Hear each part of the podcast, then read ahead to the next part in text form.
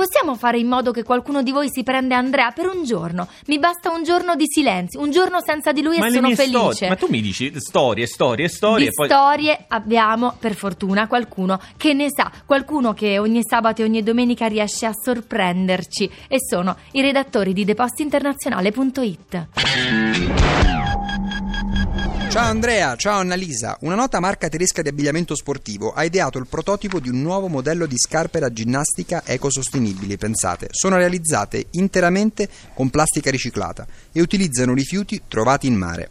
L'idea è nata in collaborazione con un'organizzazione ambientalista che si batte per la difesa degli oceani e della loro biodiversità. Tra i rifiuti usati per il progetto ci saranno anche 72 km di reti per la pesca illegale, recuperati in mare dall'associazione.